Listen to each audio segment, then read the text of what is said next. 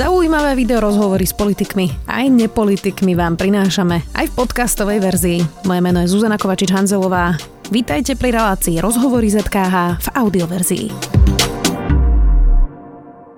Ceny nehnuteľnosti ešte do marca tohto roka rástli, ako ich ovplyvní pandémia, však zatiaľ nie je celkom jasné. Závisí to totiž od toho, ako dlho bude pandémia trvať. Byty sa zatiaľ za tieto týždne nekupujú, aj kupujúci, aj predávajúci čakajú, čo bude. Viac už so šéfom Asociácie realitných kancelárií Jánom Palenčárom. Vítajte. Dobrý deň.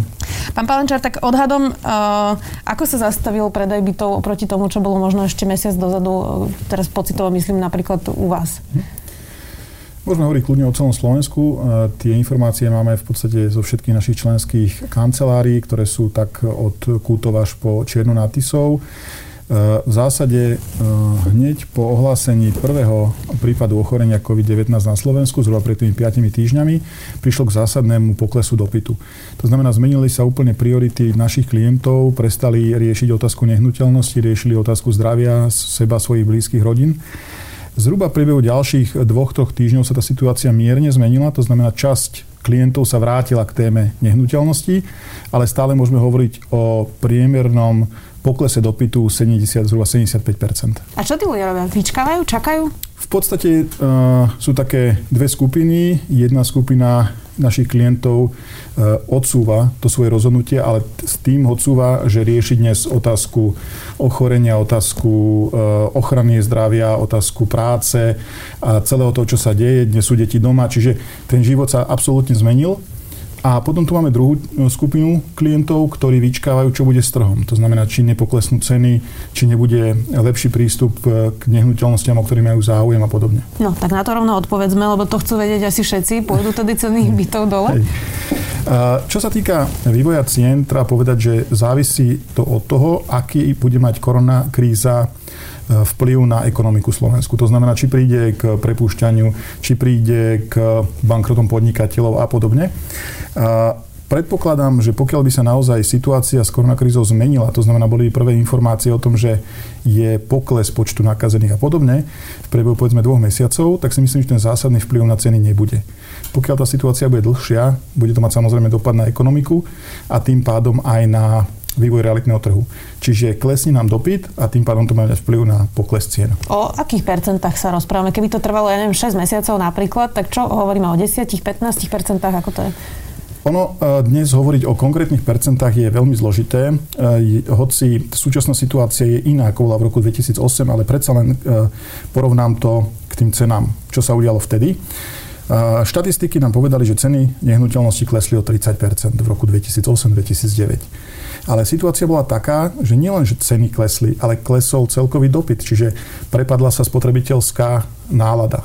Ľudia neverili trhu a nič nekupovali. A hovoriť preto o tom, že, by, že prepadnú ceny o nejaké desiatky percent je jedna vec. Druhá vec je, že pokiaľ by sa toto udialo, bude to znamená, že sa nebude obchodovať. Ľudia nebudú veriť tomu trhu. Čiže pokiaľ majú klienti predstavu, že keď klesnú ceny o tridsať percent, že vtedy to kúpia, to nie je pravda. No a skúste to vysvetliť, že prečo to nie je pravda. Mám peniaze, Hej. klesnú ceny o tridsať percent, chcem si kúpiť byt, prečo ho nekúpim? Uh, znamená to, že keď, prepadne, keď sa prepadne dopyt, znamená to, že ľudia nemajú záujem kupovať. Budete práve vy tá, ktorá sa rozhodne, že no teraz prepadávajú ceny, teraz je ten pokles cien, je tu výpadok spotrebiteľskej nálady, ľudia nechcú kupovať a ja sa rozhodnem kúpiť, nebudete stále v tom v, te, v tej vyčkávaní, že ako dole to ešte pôjde? Že, že ešte predsa len to klesne. Uh-huh. Čiže to je presne takáto priama úmera toho, poklesne dopyt, poklesnú ceny a naopak, keď začne trh uh, veriť, tá spotrebiteľská nálada bude rásť, to bude znamenať, že aj ceny pôjdu hore. Uh-huh. Je to teda tak, že aj tí, ktorí chceli naozaj akútne kúpiť teraz byt, a potrebujú ho možno aj, tak to naozaj odsunuli? Ono je to pravda, že, že časť klientov vyčkáva práve kvôli tomu, čo som povedal. Na druhej strane, keď sa ma klienti pýtajú, či majú kúpiť dnes byt, hovorím, že pokiaľ majú dnes vysnívaný byt, vybrať byt, ktorý im vyhovuje, nie je žiadna istota, že tento istý byt kúpia o desať percent lacnejšie. Pretože tak developeri, ako aj ľudia, ktorí nebudú mať problém s hotovosťou, s, s likviditou, nebudú nútení predať pod cenu. Čiže radšej sa dohodnú s bankou na reštrukturalizáciu úveru a podobne a počkajú si, keď sa ten trh opäť naštartuje. Uh-huh, uh-huh.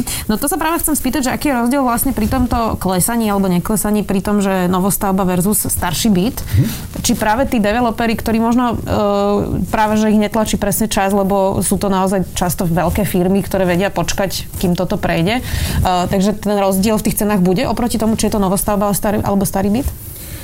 Otázka samozrejme je, tak ako som spomenul, na tom, ako sa dotkne koronakríza ekonomiky. Či sa budú viac otvárať tie nožnice medzi novými a starými bytmi, to je takisto témou, pretože posledné roky sme boli zvyknutí na to, že ceny nových a starých bytov boli veľmi blízko pri sebe. Čo nebola vôbec zdravá situácia, keď sme si porovnali meter štvorcový bytu, povedzme, v bratislavskom Ružinove, novostavby a starého bytu, ten rozdiel bol možno len päť sedem percent, nie desať percent, hej, to je veľmi málo. Ale to bolo spôsobené tým silným a obrovským dopytom neutíchajúcim, ktorý bol ešte aj motivovaný a bankami, ktoré dali naozaj ľahko prístupné hypotéky. Dnes tá situácia naozaj sa bude meniť, to znamená, otvoria sa nám tie nožnice medzi novostavbou a starším bytom. Nemôže to teraz priniesť niektorým ľuďom príležitosť, ktorí napríklad majú k dispozícii teraz nejaký cash a možno hľadajú príležitosti, ako investovať ten cash, že nájdu zasa niekoho, kto veľmi potrebuje peniaze a teraz predá a predá to aj lacnejšie, pretože potrebuje, ja neviem, prišiel o prácu, má zdedený byt po starej mame a potrebuje sa zabezpečiť so svojou rodinou, tak to rýchlo chce predať. Toto môže byť situácia, ktorá tiež bude nastávať vlastne počas tejto pandémie? Môže to samozrejme byť. Tak je to v podstate v každej kríze alebo pri každom, v každej recesii, že sú situácie, že naozaj niektorí ľudia budú mať potrebu predať byt, zlepšiť si likviditu a podobne. To znamená, budú príležitosti kúpiť dobre nehnuteľnosť. Ale naozaj to sú už také, by som povedal, že špekulatívne nákupy a na to treba mať aj takú tú vnútornú náturu. Prečo v roku dvetisícdeväť klienti nekupovali tie byty, ktoré naozaj v danom momente padli cenovo tridsať percent? Pretože naozaj neboli si istí, či je to v danom momente dobrá kúpa. A keď sa už tá masa klientov rozhodla, že už ideme kupovať byty, už sa to odzrkadlilo na tej vzostupnej krivke cien. Uh-huh. Toto, aby som to správne pochopila, čiže táto situácia uh, možno najviac nahráva uh, niekomu, kto má kapitál a je ochotný riskovať a možno už v tom vie poriadne chodiť, že toto je vlastne najvýhodnejšia situácia práve pre takýchto jednotlivcov? Uh, tak ako som povedal, každá recesia dáva aj príležitosti práve pre investorov, ktorí, povedzme, sú ochotní zariskovať a samozrejme majú nejaké skúsenosti s realitným trhom. Na druhej strane si treba uvedomiť aj jednu vec, ktorú som ešte nepovedal, že aj tá súčasná situácia na bankovom sektore je taká, že stále sú ešte hypotéky veľmi lacné. Toto nemusí byť do budúcna automatické, čiže pokiaľ by sme mali sa baviť o tom, že klient by si chcel dnes kúpiť byt, aj toto musí brať do úvahy. Že v budúcnosti môže mať ten prístup k hypotéke, prípadne aj podmienky k hypotéke horšie, ako sú v súčasnosti. Ešte sa zastavme pri tých novostavbách. Spomalilo to nejaké projekty, zastavilo to nejaké projekty, ktoré možno ešte nestoja. Máte už takéto informácie, že čo sa vlastne deje? Lebo, lebo ľudia si často kupujú pa- projekt na papieri, mm-hmm. ešte vôbec nestojí. Čo, čo sa deje teraz s takýmito projektami? Čo sa týka projektov, ktoré sú už vo výstavbe, tak tie vo väčšine prípadov, prípadov mali veľký prísel, čiže veľký predpredaj, už tak, ako ste hovorili, z papiera. To znamená, ich v súčasnosti netrápi téma predajnosti svojho projektu. Tá bude ich zaujímať až v budúcnosti, keby sa nejakým spôsobom spomalil predaj. Dnes majú skôr developeri problém so stavebnými kapacitami. To znamená, mnoho projektov sa spomalilo až zastavilo kvôli tomu, že stavebný sektor má problém s personálom, problém s dodávkou materiálu a podobne. Čiže tu vidíme, že mnohé projekty sa dostanú do predĺženia odovzdania klientom práve kvôli tomuto. O, máte odhad tri mesiace, šesť mesiacov? Je... Dá sa to vôbec povedať ešte? Uh, dnes, dnes to nevieme povedať, dnes môžeme len uh, vzhliadať teda na to, akým spôsobom sa budú uvoľňovať tie prísne opatrenia proti šíreniu koronavírusu. Uh, Pokiaľ naozaj by sa malo v priebehu mesiaca, mesiaca a pol uvoľniť sa tieto, tieto opatrenia, tak si myslím, že do troch mesiacov by mali byť tieto oneskorenia. Ak nás teda niekto pozerá, kto možno má nejaké peniaze ušetrené, alebo má už schválenú hypotéku, predschválenú a má to vyjednané s bankou a naozaj by chcel kúpiť nejakú dobrú nehnuteľnosť, aj to plánoval už dlhšie, čo by ste mu teda odporúčili? Čo by ste na jeho mieste robili vy teraz? Ja by som si pozrel ponuku na realitných portáloch.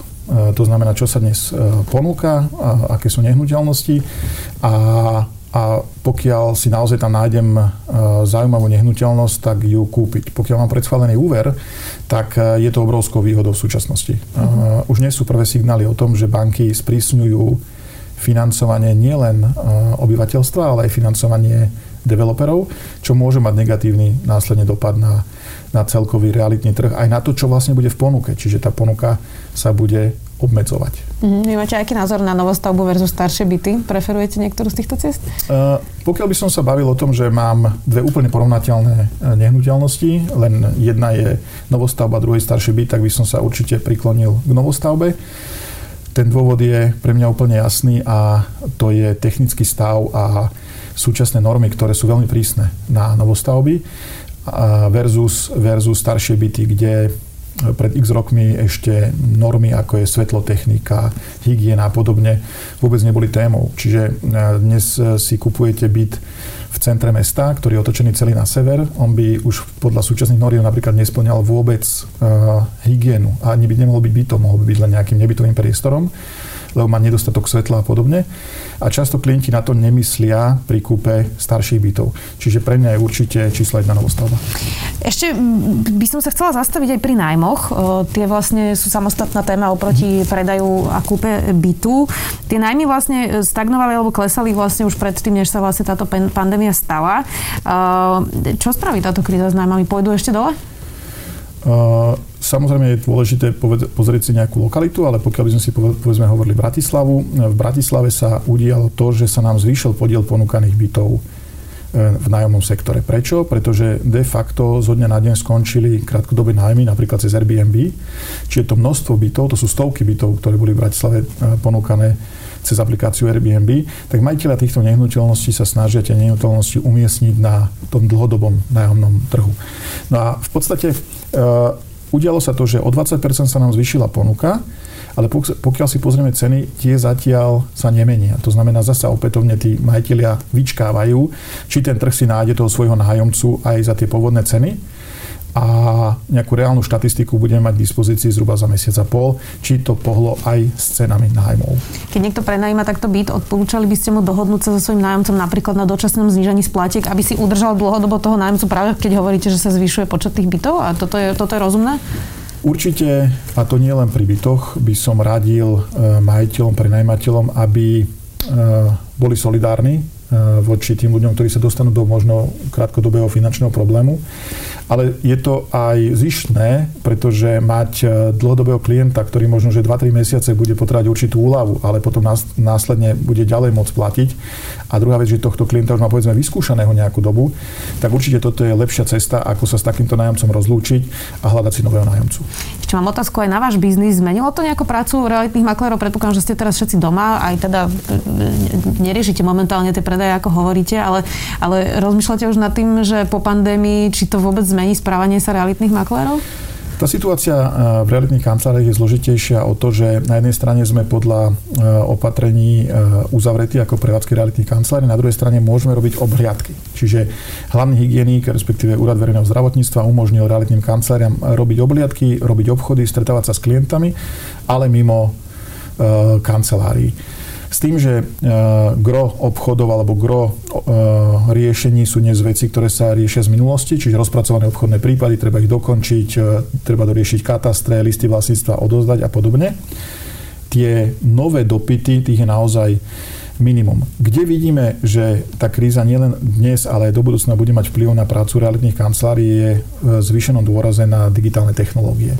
To znamená, že už dnes vieme de facto z pohodlia domova klientovi zabezpečiť prvú obhliadku cez virtuálnu obhliadku a podobne. Čiže toto bude mať vplyv oveľa silnejší, ako to bolo doteraz, že budeme sa s klientami stretávať menej a viac budeme dávať aj dôraz na technológie, tri dé obhliadky, virtuálne. Dobre, čiže tou virtuálnou prehliadkou vlastne urobíte to prvé z týchto ľudí, ktorí naozaj majú skutočne záujem a potom sa prídu pozrieť naživo, rozumiem tomu správne. Napríklad takto.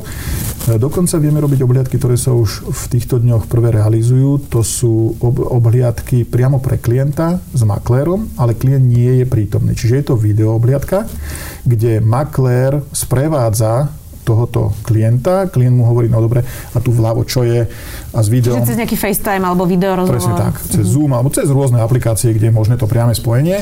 A je to veľká výhoda, lebo naozaj šetrí to čas, klienti sú spokojnejší, to bezpečie ohľadne zdravia je zabezpečené, získajú kompletné informácie, ktoré by získali z tej samotnej obliadky a vedia sa potom zodpovednejšie rozhodnúť, či áno alebo nie.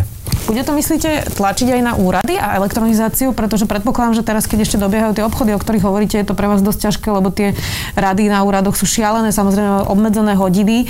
Bude toto práve tlak aj na štát, úrady, mesto, aby ste vedeli urobiť tie základné úkony, nehovorím, že všetky, ale minimálne tie základné, taktiež proste cez elektronický podpis a podobne? Určite digitalizácia procesov bude oveľa rýchlejšia, ako sme boli doteraz zvyknutí. Tak ako hovoríte, dnes úrady fungujú v obmedzenom režime. Na jednej strane naozaj naši kolegovia hodiny čakajú na katastri, na druhej strane netreba sa tomu čudovať, keď reálne je možno polovička pracovníkov na tom úrade. Čiže, čiže naozaj tu sa snažíme byť aj tolerantní voči tomu, čo sú tí pracovníci na úrade, ale, ale v princípe sa to aj tak potom odzrkadluje na, na tej práci a na tom, akú službu vieme tomu klientovi zabezpečiť. Ďakujem veľmi pekne, že ste si našli čas a prišli ste do Sme video. Dnes tu bol Ján Palenčár, šéf Asociácie realitných kancelárií. Ďakujem. Ďakujem pekne, dovidenia. Počúvali ste podcastovú verziu relácie Rozhovory zet ká há. Už tradične nás nájdete na streamovacích službách, vo vašich domácich asistentoch, na Sme.sk, v sekcii Sme video a samozrejme aj na našom YouTubeovom kanáli Denníka Sme. Ďakujeme.